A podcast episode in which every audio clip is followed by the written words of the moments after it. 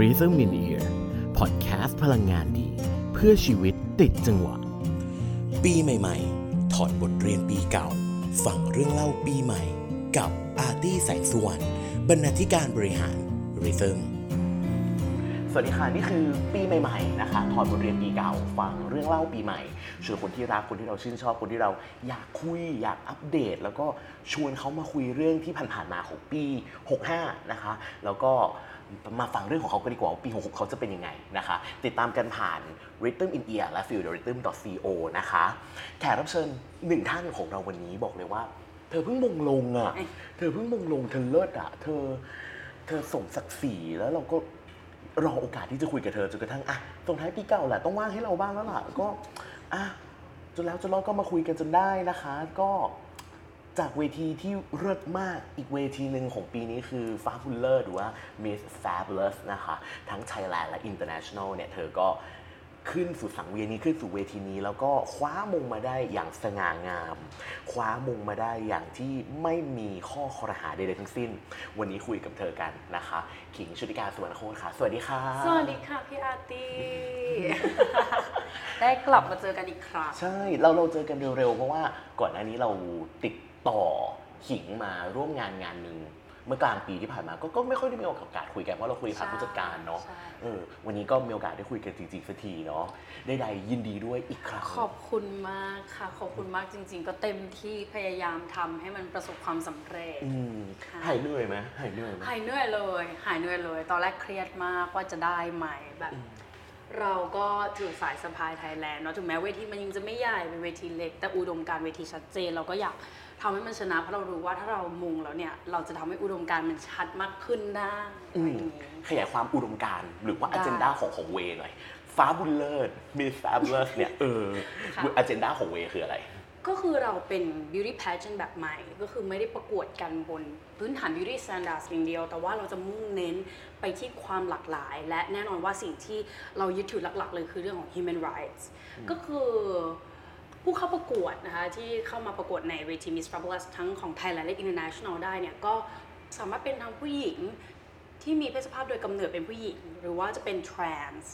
หรือว่าจะไม่ใช่ trans ก็ได้ แต่ว่าในรายการก็คือแบบเป็นคนที่ชื่นชอบที่จะแต่งหญิงอะไรอย่างนี้ก็สามารถมาประกวดได้แล้วคอนเทนต์หลักในรายการก็จะมี space ให้เราพูดในเรื่องของ human rights สิทธิมนุษยชน ในมุมมองต่างๆ ที่ไม่จำเป็นต้องเกี่ยวข้องกับ gender หรือว่า politics อย่างเดียว แต่ว่าเรื่องอะไรก็ได้ ซึ่งคิมมองว่าอันเนี้ยอันเนี้ยเป็นอุดมการณ์ที่ดี เพราะว่ามันสามารถสร้างแรงกระเพื่อมในแพลตฟอร์มของการประกวดนางงามได้ เพราะถือว่ามันก็เป็น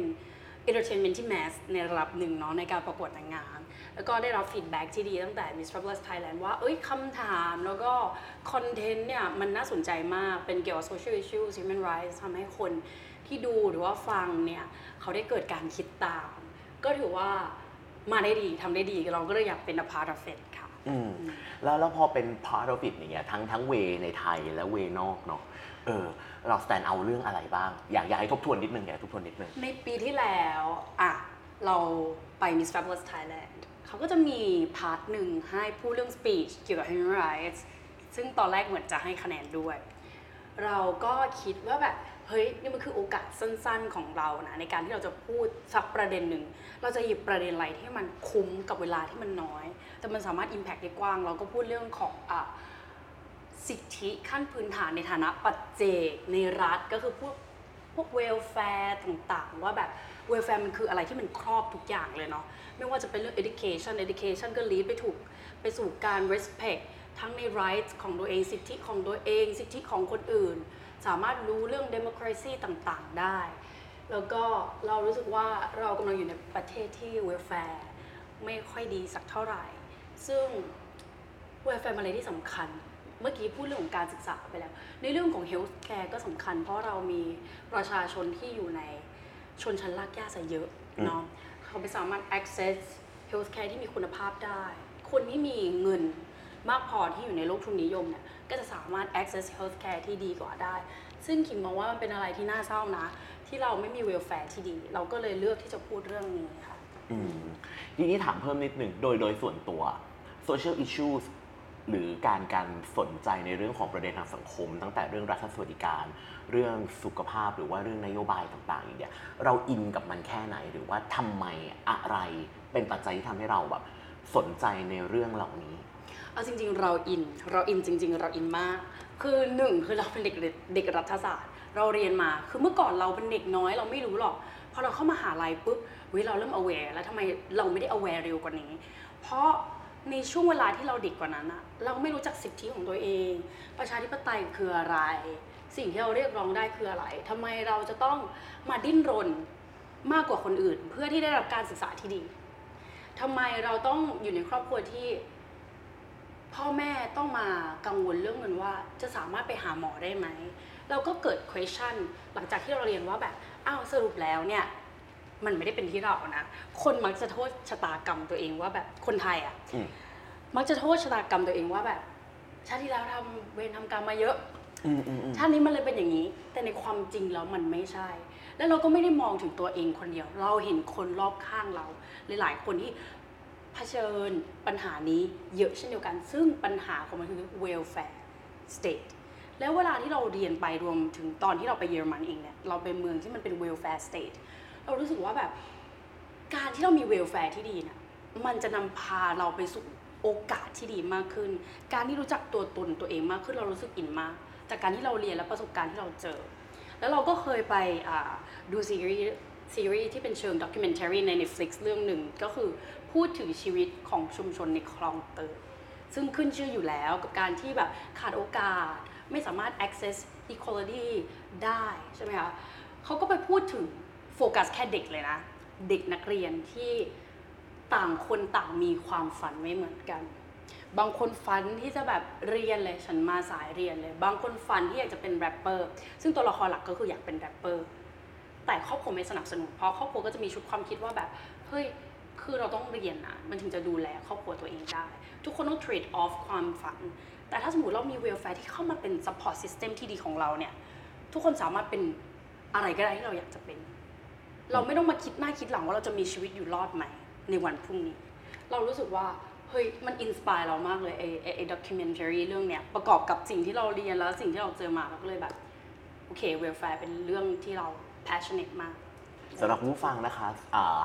ภาพยนตร์ที่น้องขิงพูดถึงก็คือ School Town King อุ๊ยนะคะจำได้ด้วยออเก่งว่ะออโอเค อันนี้อันนี้เผื่อคุณผู้ฟังนะคะ จะไปจะไปรับชมกันเนาะอยู่ใน Netflix นั่นแหละอะทีนี้ถามนิดนึงแวบๆว่าไปเยอรมันมาไปแลกเปลี่ยนใช่ไหมอ๋อไปเรียนภาษาอ๋อไปเรียนภาษาใช่ได้อืมทุนไปเรียนภาษาตอนมปลายอืมอืมอืมอืมเล่าเล่าให้ฟังหน่อยว่า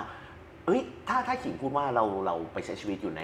ประเทศที่มีรัฐสวัสดิการที่ดูแลประชาชนอย่างดีอะแปลว่าเรา inspire ตั้งแต่ตอนนั้นเลยไหมหรือว่าตอนนั้นด้วยมันมันนิดนึง มันมันเป็นช่วงชีวิตหนึ่งที่เราไปใช้ชีวิตแล้วแบบเฮ้ยเราได้ใช้ชีวิตในประเทศที่มีรัฐสวัสดิการอย่างนั้นอะมันต่างจากตอนเรากลับมาอยู่ไทยยังไงบ้าง อุ้ยมันต่างมากถึงแม้มันเป็นช่วงระยะเวลาที่สั้น คือตอนนั้นได้ทุนไปเรียน แล้วก็ไปอยู่เมืองหนึ่งทางตอนเหนือของเยอรมัน ก็เป็นค่ายเนี่ยแหละแบบ ไม่ได้ไปใช้ชีวิตตัวด้วยตัวเองสักเท่าไหร่ แต่ว่าเราเห็น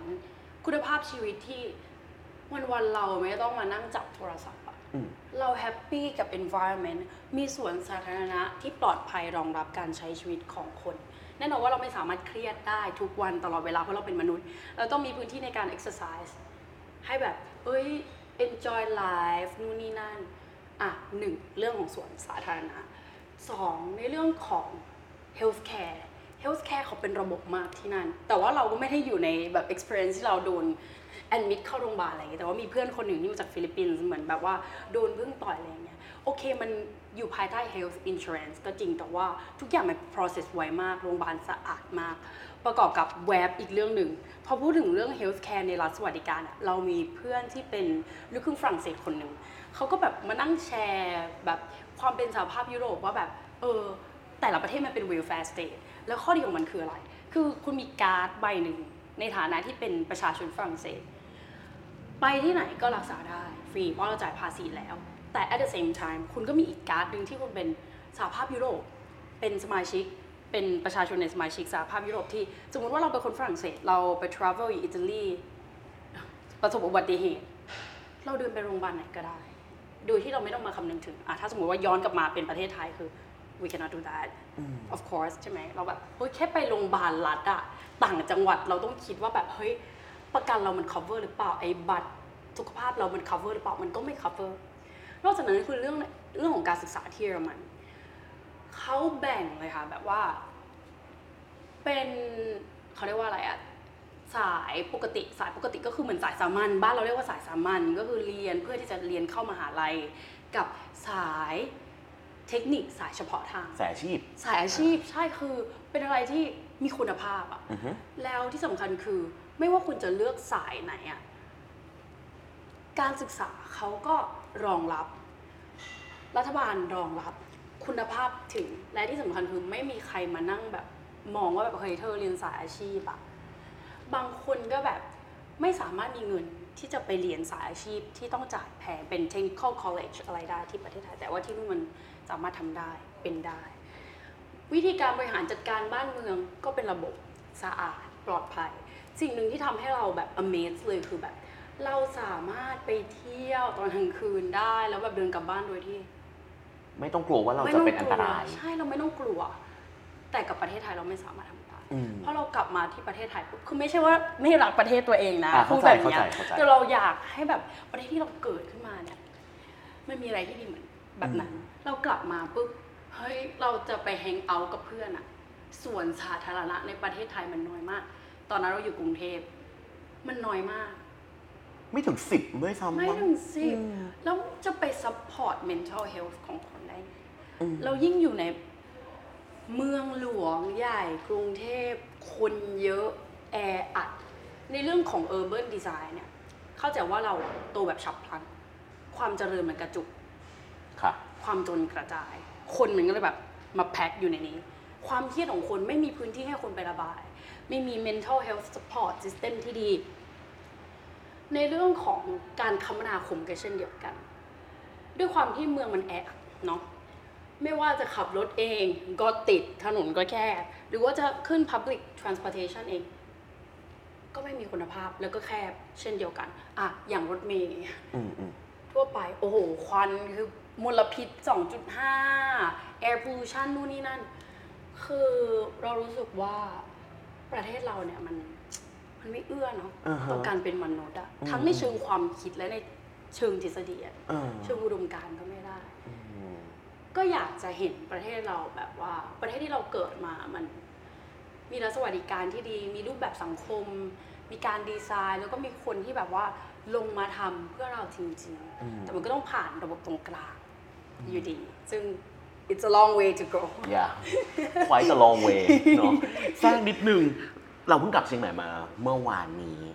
เราเซอร์ไพรส์มากที่ตอนเนี้ย Air Visual ค่าคุณภาพอากาศเป็นสีส้มแล้ว เราเซอร์ไพรส์มากที่เชียงใหม่ เราเพิ่งกลับมา ซึ่งเราเป็นคนเชียงใหม่มาตลอดชีวิตเราไม่เคยเจออะไรแบบนี้ อย่างแย่สุดอะซึ่งมันก็ไม่ควรจะเกิดด้วยแหละคือ Air Visual จะขึ้นสีส้มประมาณมกราอ่าตอนเนี้ยธันวามาแล้ว so obvious มากอะเออ นั่นแปลว่าซีซั่นของฝุ่นพิษมาเร็วขึ้นแน่นอน มาเร็วขึ้น แล้วเราก็เห็นว่าแบบ hey why no one solve this problem อืมใช่นั่นแหละใช่นะครับใช่อะกลับมาเรื่องแรงบันดาลใจของการมาประกวดโอเคคือคือมันดีมากเลยวันเนี้ยซึ่งดีซึ่งมันดีมากดีมากเราสนุกขอบสนุกชอบดีใจชอบดีใจมากขอบคุณอ่าค่ะอะไรที่ทำให้ขิงตัดสินใจมาประกวด Fabulousอ๋อโอเคคือ Fabulous ไม่ใช่เวทีแรกของหนูเนาะอ่าฮะตอนแรกคือหนูเคยไปเวทีอื่นมา ก็ได้รู้แล้วว่าการเป็นนางงามมันเป็นยังไงอืมอืมแต่ว่าเรามีอุดมการณ์อยู่แล้ว ในการที่เราไปเป็นนางงามตั้งแต่ปีแรกจะไปตอบคำถามนู่นนี่นั่นแต่ว่าสปอตไลท์มันไม่ถึงเราพอ แล้วมันรู้สึกว่าเราไม่ได้สามารถ exercise อุดมการณ์ที่เราอยากจะแบบ spread ออกไปได้ Fabulous เกิดขึ้น เราก็เคยเห็นแล้วแหละ เพราะว่าพี่แบรนด์ก็เคยบอกว่าถ้าพี่ทำเวทีอะเออมาประกวดนะชีก็สเกลคนไปเรื่อยแต่วันนั้นได้แบบรับคอหนึ่งอืม กินข้าวอยู่เพื่อนที่เซ็นทรัลเวิลด์ปุ๊บได้รับคอพี่แบรนด์โทรมาว่าเออมาประกวดไหม แล้วก็ฟังฟังฟังฟังมันก็การประกวด 5 วันโอเคได้เราเพิ่งเรียนจบพอดีตอนนั้น แต่สิ่งหนึ่งที่ทำให้หนูตัดสินใจร้อยเปอร์เซ็นต์เลยคือ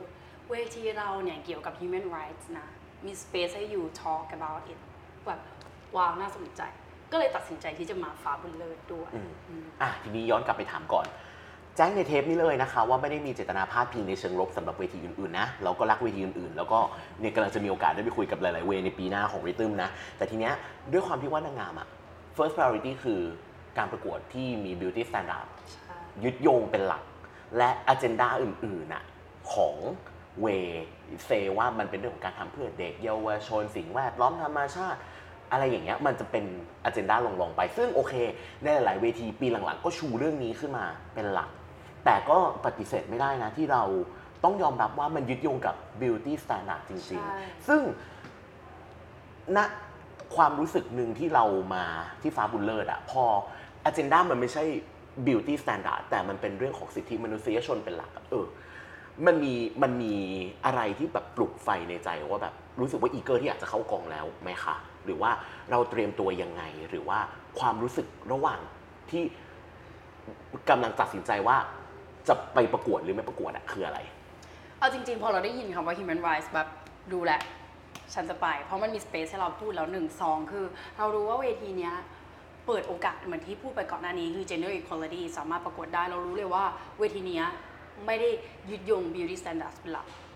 อันนั้นคือสิ่งที่ตัดสินใจแล้วจะไปเลย แล้วพอเราเข้าไปในกองจริง ๆ มันเป็นอย่างนั้นจริงอืมๆคือ แน่นอนว่าการประกวดนางงามมันคือ การประกวดผู้หญิงแต่เวทีอื่นก็คือ beauty standards จ๋าใช่ไหมคะ แต่ว่าที่เนี่ยมีทั้งผู้หญิงแล้วคนที่เป็น trans มาประกวดกับเรา แน่นอนว่าถ้าสมมติว่าตัดสินแคมเปญที่มันเป็น beauty ต่างๆเนี่ยเขาก็ต้องตัดสินว่าแบบเออคุณ feminine พอมากหรือเปล่า แต่กับเวทีนี้ไม่ใช่อืมแล้วแบบตอนแรกเราก็คาดหวังให้มันจะเป็นอย่างนี้ พอเรามาจริงมันเป็นอย่างนี้จริง ๆ แล้วเดี๋ยวขอรวบยอดไปถึงเรื่องอินเตอร์อะได้เออไม่ใช่อินเตอร์สิพอมาปีนี้อือฮึเราชนะ ปีที่แล้วมา เราได้มาเป็น host ของ Miss Fabulous Thailand ปีอือฮึ2023 ไปเป็น host ปุ๊บความหลากหลายมันยิ่งเพิ่มมากขึ้นอืมอืมความหลากหลายยิ่งเพิ่มมากขึ้น เราฉีกกฎความเป็นนางงามอะหลายคนจะบอกว่านางงามมันปลอมเปลือก เพราะคุณก็ตัดสินจากหุ่นจากรูปร่างหน้าตาจากความ feminine แต่นี้มันไม่ใช่เลยก็บางคนไม่ใช่เป็น beauty standard สามารถชนะแคมเปญที่เป็น beauty ได้ เรารู้สึกว่า เฮ้ยถ้าสมมติว่าเราย้อนกลับไป เรายังไม่ได้ไปประกวดปีแรกเราเห็นแบบนี้แล้วก็มาอืมมันไม่ได้ตัดสินความสามารถของคนผ่าน beauty standards จริงๆนะเราแบบรู้สึกแฮปปี้มากที่ตัดสินใจมากตรงนี้ แอบถามแล้วกันว่า best moment ซีนที่เรารู้สึกว่าเราชอบตัวเองที่สุดตอนอยู่ในกองประกวด ในฐานะผู้เข้าประกวดก่อน คืออะไร รู้สึกว่าเป็นตัวของตัวเองได้ร้อยเปอร์เซ็นต์อืมมัน มันคือ best moment จริง ๆ นะ คือตอนที่เราเคยไปประกวดเวทีอื่น เรา have to like fake it until we make it อ่าอ่า I get your point ใช่ไหม คือมันเหมือนมี stand up มา การที่เราตัดสินใจจะมาประกวดอะไรเงี้ย เราต้องมั่นใจแล้วหนึ่ง มั่นหน้าแล้วหนึ่งว่าเฮ้ยฉันสวยระดับหนึ่งแหละเออเออเออไม่งั้นฉันคงมาไม่ได้ครับแล้วทำไมเราต้องคิดแบบนี้ล่ะอืมอืมในการประกวดนางงามแต่กับเวทีเนี้ยไม่เป็นเลย ทั้งในเรื่องของความสวยงาม แต่ในเรื่องของการเป็นตัวตนของตัวเอง มันสบายใจจังเลยมันมันคือการ enjoy ในทุกๆวันอืมแฮปปี้กับมันอืมแล้วอีกอย่างหนึ่งที่ทำให้เรารู้สึกดีเลยคือ พอมา when it comes to social issues and human rights เราสามารถพูดได้โดยที่เราไม่ต้อง fake อ่าฮะมันคือสิ่งที่เราอยากพูด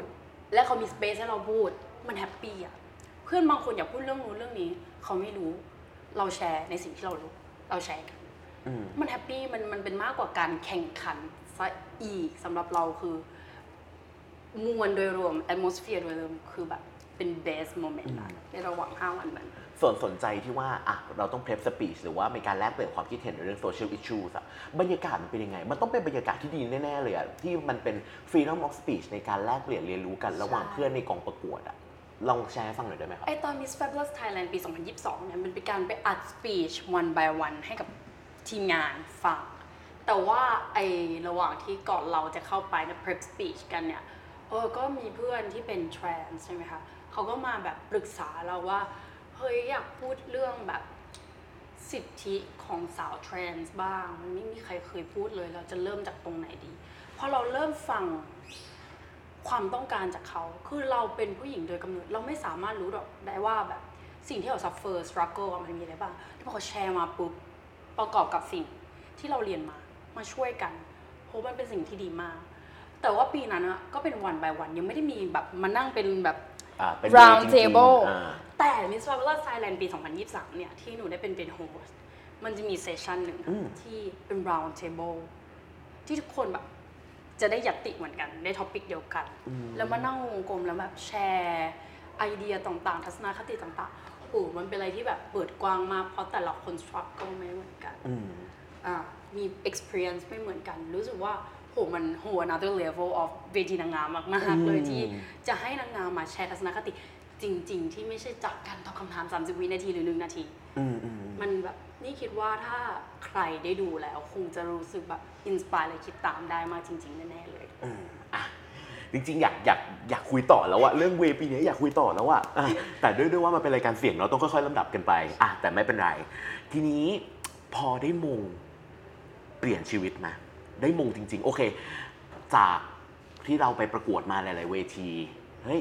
crowning moment มันเป็นของเราอะความรู้สึกคืออะไร ตอน Miss Fab Thailand อัดทุกคนเลยสิบคนอ่าแล้วเอามาเปิดทีหลัง ใช่ตอนนั้นเราไม่ไม่ไม่รู้สึกอะไรมากเรารู้สึกว่าเอ้ยฉันเป็นคนสุดท้ายไม่ตื่นเต้นเลย แต่ in a moment ที่เราดูอะอ่าที่เขาเอามาตัดออกอะ moment ของจริงเออโดยที่ไม่มีมงอยู่บนหัวตอนนั้นอืมอืมรู้สึก oh my god I did it คือมันแน่นอนว่ามันคือความพยายามที่เราพยายามมาตลอดอืมที่จะทำเพราะฉะนั้นแล้วเราก็ต้องดีใจ เป็นเรื่องธรรมดา แต่พอเราได้ crown ปุ๊บถามว่าชีวิตเปลี่ยน ถ้าในสาย entertainment แน่นอนว่าเปลี่ยน คนรู้จักเรามากขึ้นแล้วเราก็ได้ทำกิจกรรมอะไร เพื่อสังคมจริง ๆ มากขึ้นด้วย ก็ไม่รู้ว่าโอกาสต่างๆที่ approach มาเนี่ย approach เราจากการที่เขาเห็นเราพูดบน Miss Fabulous Thailand หรือว่าอะไร แต่ว่ามันเป็นอะไรที่ดีมาก ในเรื่องของสังคมเรามีโอกาสที่จะได้ไป speak และแน่นอนว่าในฐานะตัวบุคคลทั่วไปคนธรรมดา เราก็ไม่ได้มีพื้นที่ที่ได้ทดลองทำทดลองมีประสบการณ์ใหม่ ๆ เยอะขึ้นเหมือนกันนะก็ถือว่าเป็นอะไรที่ดี ก็เปลี่ยนไปเลยไม่คิดว่าตัวเองจะได้มาอยู่โมเมนต์นี้ที่ได้มาทำอะไรเยอะแยะมากมายค่ะอืมพอไปเวใหญ่ เออ มันต่างจากประกวดปกติไหมคะมากน้อยขนาดไหนค่อนข้างต่าง ต่างถ้าสมมติว่าเปรียบเทียบจากอินเตอร์กับไทยแลนด์ของ Miss Fabulous ต่างกันเลย เพราะว่ามันได้เป็น reality แหละ ไม่ได้ต้องมาแบบถ่าย react แต่นี้คือการที่เราประกวดเลย อาจจะมีแคมเปญเล็กๆ มันต่างตรงที่ผู้เข้าประกวดเนี่ยยังน้อยอยู่ นั่นแปลว่ามันทำให้เราสามารถใกล้กันขึ้นมากได้ แบบ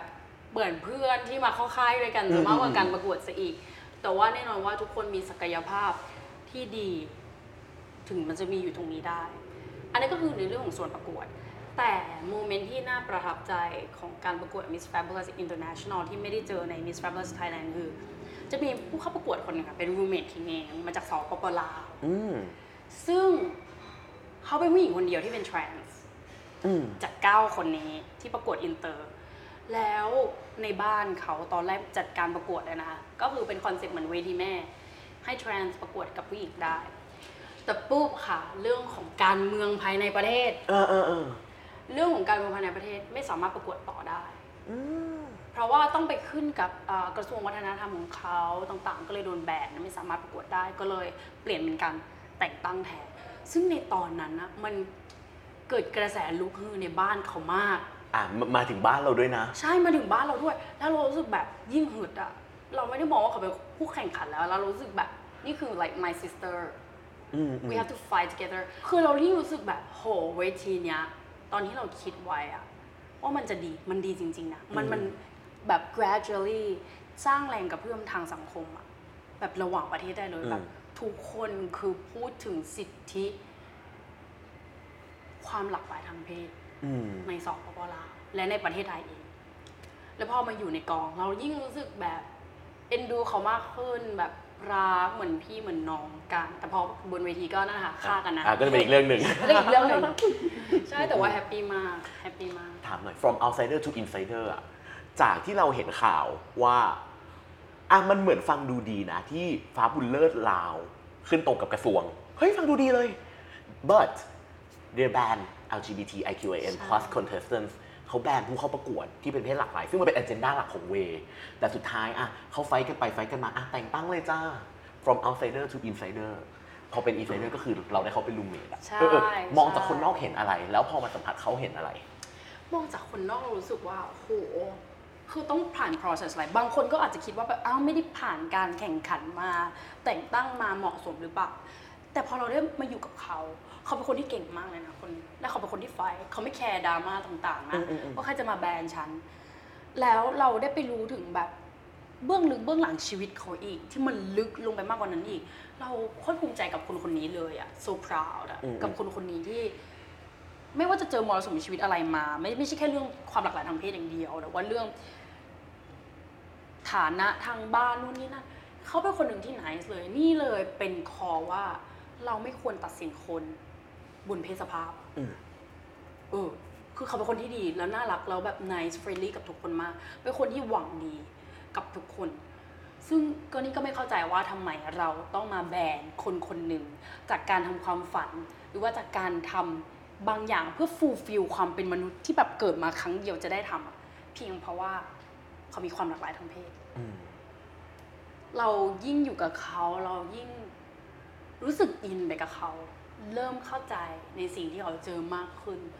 เอาจริง ๆ ก็รู้สึกว่าเหมือนเป็นอินไซด์ด้วยตั้งแต่วันแรกอืมที่แบบรัฐบาลเขาแบนแล้วก็แบบเออเออ it feels like it's me Hey what's wrong with you ไม่อะไรใช่เงี้ยไม่ใช่แต่ว่าแฮปปี้มากที่ทุกคนต่อสู้มาด้วยกัน แล้วก็มันสร้างแรงกระเพื่อมได้จริงๆอืมได้ได้ได้มีโอกาสสัมผัสกับผู้เข้าประกวดจากประเทศอื่นบ้างไหมครับมีค่ะเออเยอะเลย ถ้าสมมติสนิทสนิทเลยก็จะมีออสเตรเลีย มีสวีเดน มีเดนมาร์กอืม เพราะแบบรู้จักกันมาก่อนที่จะประกวดแล้วอืมแลกเปลี่ยนอะไรกันบ้าง หรือว่าแบบ vibe ของเวใหญ่เป็นไง เอาจริง ๆ แลกเปลี่ยนกันเยอะมาก ตั้งแต่เรื่องไร้สาระไปถึงเรื่องแบบมีสาระคือเราใช่ไหมอะเมื่อกี้พูดถึงเรื่องของ welfare ไป เราอยู่ในประเทศที่ welfare มันไม่ดีสักเท่าไหร่ เราก็จะแบบ โอ้ยสแกนดิเนเวีย European Union so crazy about แต่เรามานั่งจับเข่ากันกับคนที่มาจากประเทศที่มีรัฐสวัสดิการที่เราบอกว่าดีอื มมานั่งแชร์กันเรื่อง healthcare ประเทศอยู่เป็นยังไงพูดถึงเรื่อง healthcare กันอืมอืมอะสวีเดนก็พูดในเรื่องของรัฐสวัสดิการประเทศเขาโดยเฉพาะในเรื่องของ healthcare ว่า มันฟรีจริงนะยูแต่ quality มันไม่ได้ดีขนาดนั้นเออคือยูไม่รู้เลยว่ายูได้รับยาอะไร มันไม่ได้ transparent เหมือนที่เราคิด บางครั้งอันนี้คือโค้ดจากสิ่งที่สวีเดนพูด บางครั้งเนี่ยเราป่วยเราไอเราเป็นไข้ไปไปโรงพยาบาลเขาก็ไล่กลับบ้านนะถ้าสมมติว่ายังไม่รุนแรงมากพอพอเราได้เห็นมิติเนี่ยเราบอกโอ้มันคือเรื่องจริงเหรอจากสิ่งที่เรารับทราบมาคือเรามองว่าสแกนดิเนเวียนี่ก็เป็นแบบ life quality สูงมากแต่พอมาได้ยินแบบนี้มันเกิดการตกผลึกเหมือนกันว่าอืมอืมมันไม่ใช่แค่ประเทศเราเนาะที่มีปัญหา มัน globally อะ มัน globally มีปัญหาหมดแต่มันอยู่ที่ว่าเรามีปัญหาเรื่องอะไร มันเป็นไปไม่ได้เนาะที่มันจะมีประเทศหรือว่ารัฐรัฐหนึ่งที่มันโอ้โห perfectly beautiful อันนั้นยูโทเปียแล้วล่ะมันยูโทเปียจริงแต่ว่า โอเคคอ concept เขามาดีแหละเออแต่ว่าในเรื่องของคุณภาพเราก็ต้องว่ากันไปอ่าฮะก็แลกเปลี่ยนกันของแต่ละประเทศแต่ละประเทศ แล้วก็มีน้องคนหนึงที่เป็นลูกครึ่งออสอะลูกครึ่งออสเขามาประกวดอ่าสายสะพายออสเตรเลียอันนั้นก็แบบ อยู่ใน healthcare ของประเทศไทย ไม่ได้รับรู้เรื่องของอ่า healthcare รัฐบาล อืมเป็นสายเราเราก็เป็นแบบ healthcare ของรัฐบาลเขาก็คือจ่ายเงิน private อย่างนี้อืมเขาก็ได้รู้ว่า คนที่ได้รับการรักษา healthcare ของรัฐบาลเนี่ยเป็นยังไงในประเทศไทย ก็ถือว่าแบบแลกเปลี่ยนหลายมิติกันมากในวันนั้น อืมอะพอ crowning moment อีกแล้ว เออ อันนี้แอบถามนิดนึง หวังใจว่ามงจะลงเราไหม ก็ต้องหวังค่ะเออเอาจริงๆแม่หนูแบบหนูตั้งใจมากมันแอบกดดันนะ เพราะอ่าฮะเราเป็นประเทศไทย เราเป็นเจ้าภาพค่ะปีแรกอืมเราเป็นคนไทย และเราก็รู้เทสเวทีแอบกดดันนิดนึงว่าคนจะมองว่าเราเป็นเด็กเส้นหรือเปล่าอืมอืมเพราะฉะนั้นใน pre production หรือ pre process เราตัดปัญหาพวกนั้นเลย ไม่ให้พี่แบรนด์ที่เป็นเจ้าของเวทีรู้ว่าหนูกำลังจะทำอะไร ซึ่งเขาก็มีสิทธิ์ถามด้วยความเป็นห่วง ใช่ แต่หนูไม่ให้รู้เออ หนูไม่ให้รู้หนูไม่บอกหนูเตรียมตัวเอง แต่แบบพอน้ำโมเมนต์ที่แบบมุงลงเราเรารู้สึก I did it นะ I did it อะนะ but a little bit pressured อืมอืมว่าแบบคนจะว่าเราไหมแต่เราย้อนกลับไปดูสิ่งที่เราทำเราก็ เต็มที่กับมันแล้วเป็นเวทีที่กางผลคะแนนให้ดูทุกรอบ ถ้าไปบวกคะแนนก็น่าจะรู้ว่าแบบเออ it's fair enough for me but I heard no complaints about the result นะ ไม่มีใครอ๋อไม่เท่าที่เราอ่าน feedback ในกลุ่มนางงาม หรือว่าแบบในเทปอะทุกคนก็มองว่า you deserve it นะ thank you thank you ตั้งใจมากตั้งใจทำมากมากๆจริง ๆ ก็มันมีหลาย process อะเนาะบริบทเวทีนางงามมันก็ไม่เหมือนกันอืมเราไม่ได้มาล้างคะแนนนะเราเก็บคะแนน feel เหมือนเราเรียนอะอ่าครับมีคะแนนเก็บ mid term final ซึ่งมันเป็นแบบนี้ อืมอืมใช่อ่า มามาถึงเรื่องที่เนี่ยได้ยินแล้วแบบอยากคุยแล้วอะคือเรื่องของการเป็น hostอ๋อเปลี่ยนบริบทเปลี่ยนบริบทเปลี่ยน context จาก contestant be a host ใช่ตอนพี่ไบรอันบอกให้มันเป็น host อะรู้สึกยังไงรู้สึกตื่นเต้นนะแบบโอ้ยอยากทำอยากลองแต่ในใจก็คือคิดว่าจะเอาอยู่ไหมนะ เพราะว่าเขาก็พี่พี่เขาก็สร้างบาร์ไว้สูงแล้วต้องใช่เบอร์เบอร์เบอร์ใช่ชีสชีตลกชีสนุกไงเราแบบอืมเรามาเราจะ dead air หรือเปล่า เออเออแล้วเขาบีบว่าไงว่าแบบเฮ้ยเขาต้องบีบสิว่าแบบอะอยู่เป็น host นะอยู่ต้องทำแบบนี้หนึ่งสองสามสี่อยู่มี personality แบบนี้หนึ่งสองสามสี่เนี่ยเขาบีบว่าไงหรือว่าบีบคือไม่มีบรีฟแค่หน้างานเลยค่ะว่าต้องพูดอะไรบ้างแค่นั้นหมายถึงว่าอ๋อเช่นเรามาอธิบายว่าแคมเปญนี้ชื่ออะไรกฎคืออะไรแค่นั้นแต่ personality คือจะเป็นยังไงก็ได้ แล้วแต่เราเลย ก็คือเขาก็อะตามรันดาวให้ใช่มีคิวให้แต่ที่เหลือทำไงทำแล้วคุณเป็นโฮสต์แบบไหน เอาจริงๆก็ต้องแบบแอบเป็นควีนนิดนึงเออเพราะเราเป็นคนมงแล้วอะไงถูกถูกถูกก็ฟังดูไม่เซนดี ใช่เออเออเออก็แบบแต่ว่าสนุกมาก ก็ feel แบบเหมือนเราเล่นละครก็มันตามประสาเรียลลิตี้เราต้องมี character ที่ชัดเจนของเราอะไรประมาณนี้ แต่ถ้าย้อนกลับไปโอ้โหแคมเปญแต่ละอันคือถ้าเป็นเรา ยากอยู่นะ แต่ตอนนี้เราไม่ได้แข่งเองไงเราพูดได้เออเออเออได้ได้ได้ได้มันได้มันได้มันได้ เออ แล้วทีเนี้ยพอมาเป็น host อะเราเห็น contestant ในปีนี้เห็นผู้เข้าประกวดในปีนี้เนี่ย เออ reflect กลับมาที่เราที่เป็นคนเคยไปประกวดกันนะแน่นอนมันต้องมีความแตกต่างอยู่แล้วล่ะ ยังไงอธิบายให้ฟังหน่อยเรารู้สึกว่าปีนี้มันเป็นอะไรที่ผู้เข้าประกวดทุกคนไฟกันมากจริง ๆ คือปีที่แล้วไฟนั่นนะมันไม่ได้ขนาดนี้ แล้วเราลองมองแบบย้อนกลับไปหาตัวเอง เราไม่ได้ไฟขนาดนี้ด้วยซ้ำเพราะเราชิลอย่างที่บอกเราจะ be myself it's okay if you cannot do that บลาบลาบลาแต่ปีนี้ผู้เข้าประกวดคือเอาจริงกันทุกคนเลย แต่ว่าจะมีบางโมเมนต์บางแคมเปญที่ผู้เข้าประกวดบางคนสปาร์กเรามากเลยอืมถ้าย้อนเวลากลับไปเป็นเราตัวเราใช่ไหม โอเคแน่นอนว่าเรามี eager ที่จะแบบ speak for the society บลาบลาบลาแต่เราดีใจเหมือนกันนะที่ได้เห็นผู้เข้าประกวดปีเนี้ยทำอะไรที่มัน beyond สิ่งที่เราทำในปีที่แล้วอืม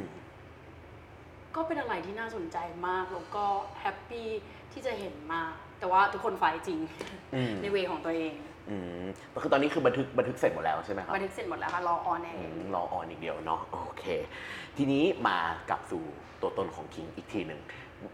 ปลายทางจริง ๆ นับว่าปลายทางยังไม่ได้ เพราะเราเชื่อว่ามันต้อง ongoing เรื่องของการ speak out มันเป็นอืม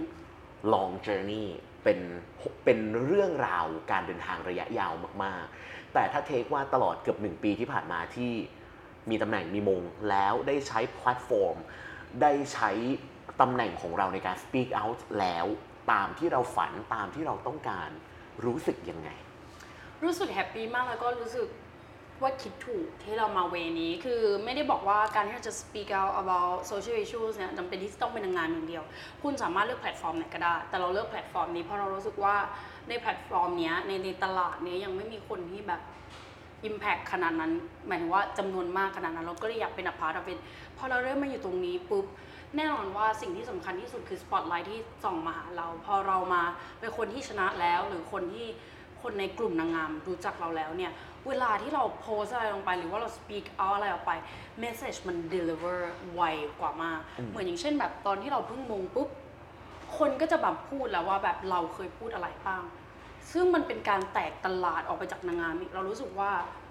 มันเป็นอะไรที่คุ้มแล้ว happy มากจริง ๆ ที่เราไม่เสียแรง ที่เราเลือกแพลตฟอร์มนี้แล้วพูดออกไป เพราะมีคนที่ได้รับสารในสิ่งที่เราจะสื่อ แล้วก็หวังว่าสารที่เราส่งไปนั้นนะมันจะสามารถเล็กๆน้อยๆอะ indirectly ก็ได้เปลี่ยนแปลงสังคมได้อันในอย่างอย่างในขั้นแรกอาจจะเป็นเชิงความคิดก่อนก็ได้อืมค่ะทีนี้อะคำถามที่เข้ากับรายการบ้าง ปี 65 ที่ผ่านมาต้นปีที่เขียน New Year's Resolution ไว้ไหมครับเอาดีๆก็แอบเขียนอ่าเหมือนทุกคนจะต้องเขียนหรือเปล่า เฉลย แขก6คนอะ5ใน6ทุกคนตอบตรงกันว่าไม่มี จริงเหรอใช่ แรงมาก ทุกคนตอบตรงกันว่าไม่มี แอบคิดในใจอย่างเงี้ยสิแบบโอ๊ยปีต่อไปฉันจะทำอะไรแบบแกล้งแกล้งๆคิดอืมอืมอืมอืมอะพอบอกได้ไหมว่าว่าแบบต้นปีที่ผ่านมาเขียนอะไรไว้มีไหมมีไหมจริงๆก็คิดว่า จะต้องหางานที่ตัวเองรักและชอบให้ได้เพราะเพิ่งเรียนจบมา อือหือตอนนั้นคืออยากทำสตาร์ทอัพเพราะว่าอยากแบบไป explore skills ของตัวเอง แล้วก็อะไร make income อืมก็ได้ลองทำแต่ at the end of the day ก็ได้ realize ว่า เราอยู่ในสังคมที่ถูกกรอบความคิดว่า productivity is everything in capitalism world เออความจริงแล้วมันไม่ใช่ ก็คือสุดหมายท้ายถึงก็คือ break ก็คือสิ่งที่เซตไว้ productivity มันคือทุกอย่างของโลกทุนนิยมที่เราอยู่กับช่วงนี้ใช่ซึ่ง technically อะจริง ๆ เราไม่ได้ fit in กับมันใช่ปะใช่อืมคือ โตมาแบบในสังคมมหาลัยที่ทุกคน productive อืมฮึแล้วเราก็คล้อยตามกับนอมนี้ไป มันก็เลยเป็นอย่างนี้ สุดท้ายก็ได้ realize ว่า like just do whatever you want อืมคนเรามี pace ไม่เหมือนกันในการใช้ชีวิต เพราะฉะนั้นแล้ว New Year resolution นั่นแหละได้ทำแล้วแต่ไม่เกิดขึ้นจริงอ่าซึ่งก็ไม่เป็นไร ไม่เป็นไร it's okay it's life we can learn แต่ถ้าเมื่อกี้ย้อนกลับไปที่บอกว่าได้ทำงานที่ตัวเองรัก ก็โดยหลักการก็น่าจะใช่นะ โดยหลักการก็น่าจะใช่กับการมาประกวดแล้วคุณอ่า ได้ใช้แพลตฟอร์มนี้ในการ speak out ในสิ่งที่คุณได้ทำจริงๆเออโดยหลักการมันก็ใช่นี่ เอาตอนแรกเนี่ยก็ไม่ได้คิดเลยด้วยซ้ำว่าจะมีเวที Miss Fabulous เราจะมา แต่แบบสุดท้าย เออ มันอาจจะไม่ใช่สิ่งไอ้ไอ้ resolution ที่เราวางไว้นะ ทำงานในสิ่งที่เรารัก แต่เรามองภาพเป็นสตาร์ทอัพแต่ความจริงแล้วมันคือมีสิ่งที่แทรกเข้ามาแล้วมันก็ match ได้จริง ๆ นะเออเออก็ได้อยู่อ่าได้นะได้ได้อยู่ได้แหละ ได้อยู่ได้อยู่ที่นี่คือได้นะได้เลยได้เลิศนะอะมี New Year Resolution ของปีหน้าหรือยังมีแล้วเอาจริงๆอะนั่งรถมานะแอบคิดแล้วว่าครับปีหน้าจะต้องทำอะไรอ่าอ่าอ่าอ่าก็คือแบบมันเป็นเรื่องปกติ ถ้าไม่ New Year ก็ต้องคิดเรื่องนี้ก็คือ อยากที่จะทำอะไรให้มันมั่นคงมากขึ้นบางอย่าง อะไรอย่างนี้ค่ะ ก็คือไม่ได้อยากทำอย่างเดียว ในชีวิตไม่ได้อยากเป็นนางงามอย่างเดียว ไม่ได้อยาก speak for the society อย่างเดียว แต่ว่าเราต้องมีหลายๆ mechanics เนาะในการที่จะขับเคลื่อนต่อไปคือในอนาคตในปีหน้าเนี่ยมองว่าจะมาตั้งใจในเรื่องของการทำธุรกิจหรือทำงานอืมสร้างแบบว่า stability ให้ตัวเอง แล้วก็รวมไปถึงแบบอยากทำแบรนด์ต่างๆเป็นของตัวเองด้วย แล้วก็ เรื่องของคอนเทนต์ที่เราจะ deliver ออกไป คืออยากออกมา list list list ว่าจะทำคอนเทนต์อะไรออกไปที่มันเป็นผลดีต่อตัวเราและคนที่ดูด้วย อืมเท่าที่คุยกันมา มันมีคำถามหนึ่งที่อยู่ดีนึกออก เราก็นึกออกขึ้นมา การเป็นตัวของตัวเองมันดียังไง การเป็นตัวของตัวเองมันดีตรงที่ว่า เราไม่ต้องไปกดดันว่าเราจะเป็นเหมือนคนอื่นไหม พอเวลาเรามีไม้บรรทัดเนี่ยมาวัด แล้วเราไม่ตรงเท่าไม่ยาวเท่าไม่สูงเท่า มันเกิดความกดดันในตัวเอง มันเกิดความเครียด นี่คิดไว้เสมอว่าการใช้ชีวิตมันควรเป็นอะไรที่เรา enjoy กับมันหรือเปล่า เราจะผิดพลาดบ้าง เราจะ perfect บ้าง is life แต่ถ้าเรามัวแต่แบบมีไม้บไม้บรรทัดหนึ่งมาวัด ซึ่งเป็นไม้บรรทัดที่เราหยิบมาจากคนอื่นด้วยนะ มันจะทำให้เราชีวิตเรามันไม่น่าใช้ไปเปล่าๆหรือเปล่า คือแน่นอนว่าเราสามารถมี expectation ในชีวิตเราได้ เป็นเรื่องปกติของมนุษย์ ที่เราจะชอบเปรียบเทียบหรือมี expectation แต่มันไม่ควรเกินไปมากกว่าความเป็นตัวเอง ซึ่งการเป็นตัวของตัวเองมันก็ไม่ใช่เรื่องง่าย มันก็ต้องเกิดจากการที่เรารู้จักตัวเองก่อน รู้จักตัวเองเคารพตัวเอง เข้าใจความกดดันภายนอกต่างๆ เพราะฉะนั้นแล้วเนี่ยถ้ารู้ว่าเราสามารถรักตัวเองยังไง เป็นตัวเองยังไงได้ มันจะแฮปปี้มากขึ้น อืมเท่าที่คุยกันมามันมีอีกคำถามหนึ่ง ป๊อปขึ้นมา แต่เรารู้ว่าคำตอบน่าจะออกมาเป็นแบบไหนนะ แต่เราก็จะถามว่า ถ้าสมมติว่าชุติการสวนโคตไม่ได้ประกวด Miss Fabulous คิดว่าตัวเองกำลังทำอะไรอยู่ หรือให้ตัดสินใจกี่ครั้ง ฉันก็จะเลือกแบบนี้ หมายถึงว่าเลือกที่จะมาประกวดและใช้มันเป็นแพลตฟอร์มในการ speak out จริงๆ ถ้าย้อนกลับไปแล้วมันมี Miss Fabulous จริง ๆ ในตอนนั้นก็เลือกที่จะมาประกวดอยู่ดี เพราะว่า ในเมื่อเราเลือกที่จะ enter เข้ามาอยู่ใน industry นี้แล้วเราอยากประสบความสำเร็จหนึ่งเราอยากประสบความสำเร็จสักครั้งหนึ่งแล้วก็จะปิดฉากและสองคือพอยิ่งเขาบอกว่าเป็น way ของ human rights นี่ไงแพลตฟอร์มของเราเราคิดว่า like it's what I love it's what I can do best ก็เลยเลือกถ้าสมมติย้อนเวลากลับไปก็คือยังจะเลือก Miss Fabulous อยู่ทีเนี้ยมันก็จะมีอีกชุดคำถามหนึ่งที่เราก็จะ ถูกค่อนคอร์ดบ่อยๆ ว่าการ speak out เรื่องที่มันเกี่ยวกับ politics อะหรืออมการที่เราชอบ political correctness อยู่บ่อยๆอะอือหือมันเป็นเรื่องที่แบบเฮ้ยทำทำไม ทุกอย่างเริ่มต้นที่ตัวเราสีไม่อย่างเงี้ยถ้ามีคนมาบอกอย่างเงี้ยจะตอบเขาว่าอะไร เริ่มต้นที่ตัวเองเหรออืมบางอย่างมันเอาจริงๆ บางอย่างมันไม่สามารถเริ่มที่ตัวเองได้ เราต้องเข้าใจว่าในระบบโครงสร้างทางสังคมเนี่ยมันมีชุดของอำนาจอยู่เนาะ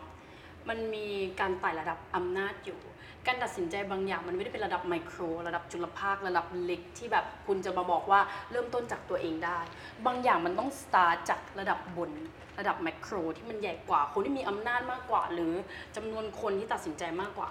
ซึ่งสิ่งที่จะบอกว่าอาสมมติว่าเริ่มต้นจากตัวเอง สมมติให้ออกไป speak out หรือตระหนักในเรื่องสิทธิโอเคนี้ทำได้ แต่ถ้าสมมติว่าจะแก้ไขปัญหาเรื่องอ่าโลกร้อนเริ่มจากตัวคุณเอง อันนี้ก็โอเคมันอาจจะได้ indirectly แต่จริง ๆ แล้วอะไอเราไปตั้งคำถามไหมว่าไอ้การที่โลกมันร้อนหรือว่าเปอร์เซ็นต์ carbon emission หรือ air pollution อะหลักๆมันมาจากใครเออมันไม่ได้มาจากคนที่เป็น single person โอเค single person doing at the same time ใช่ แต่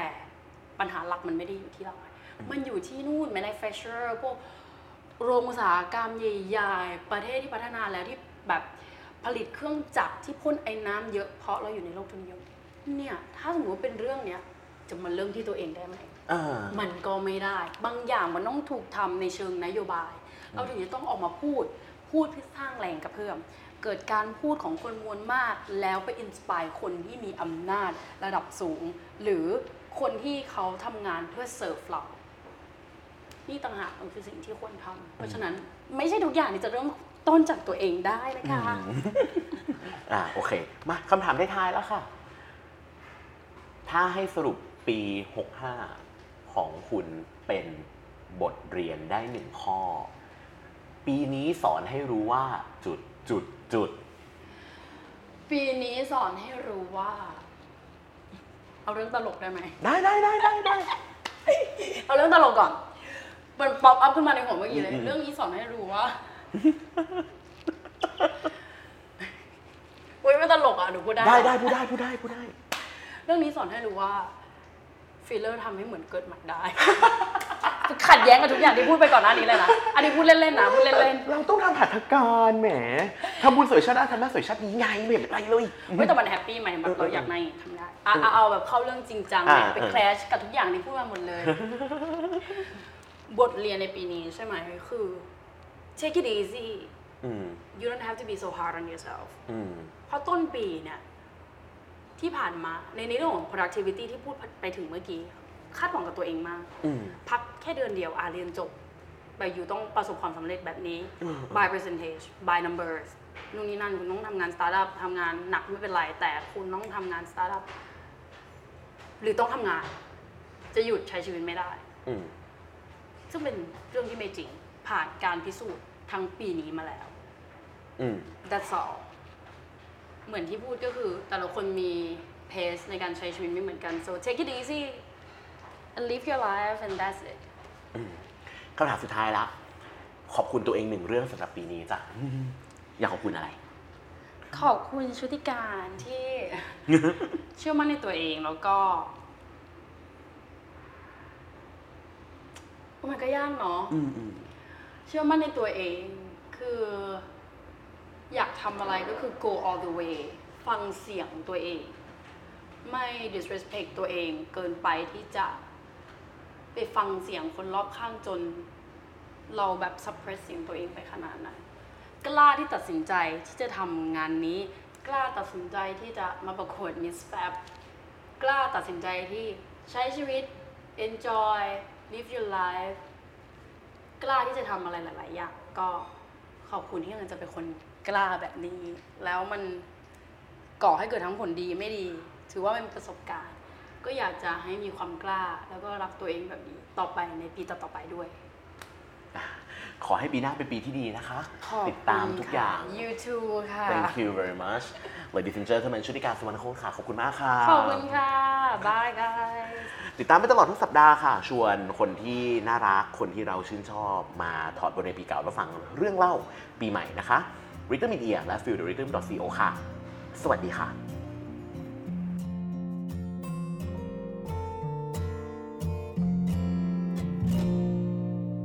Rhythm ชีวิตติดจังหวะ เจ้าของเดียวกับ Reporter Journey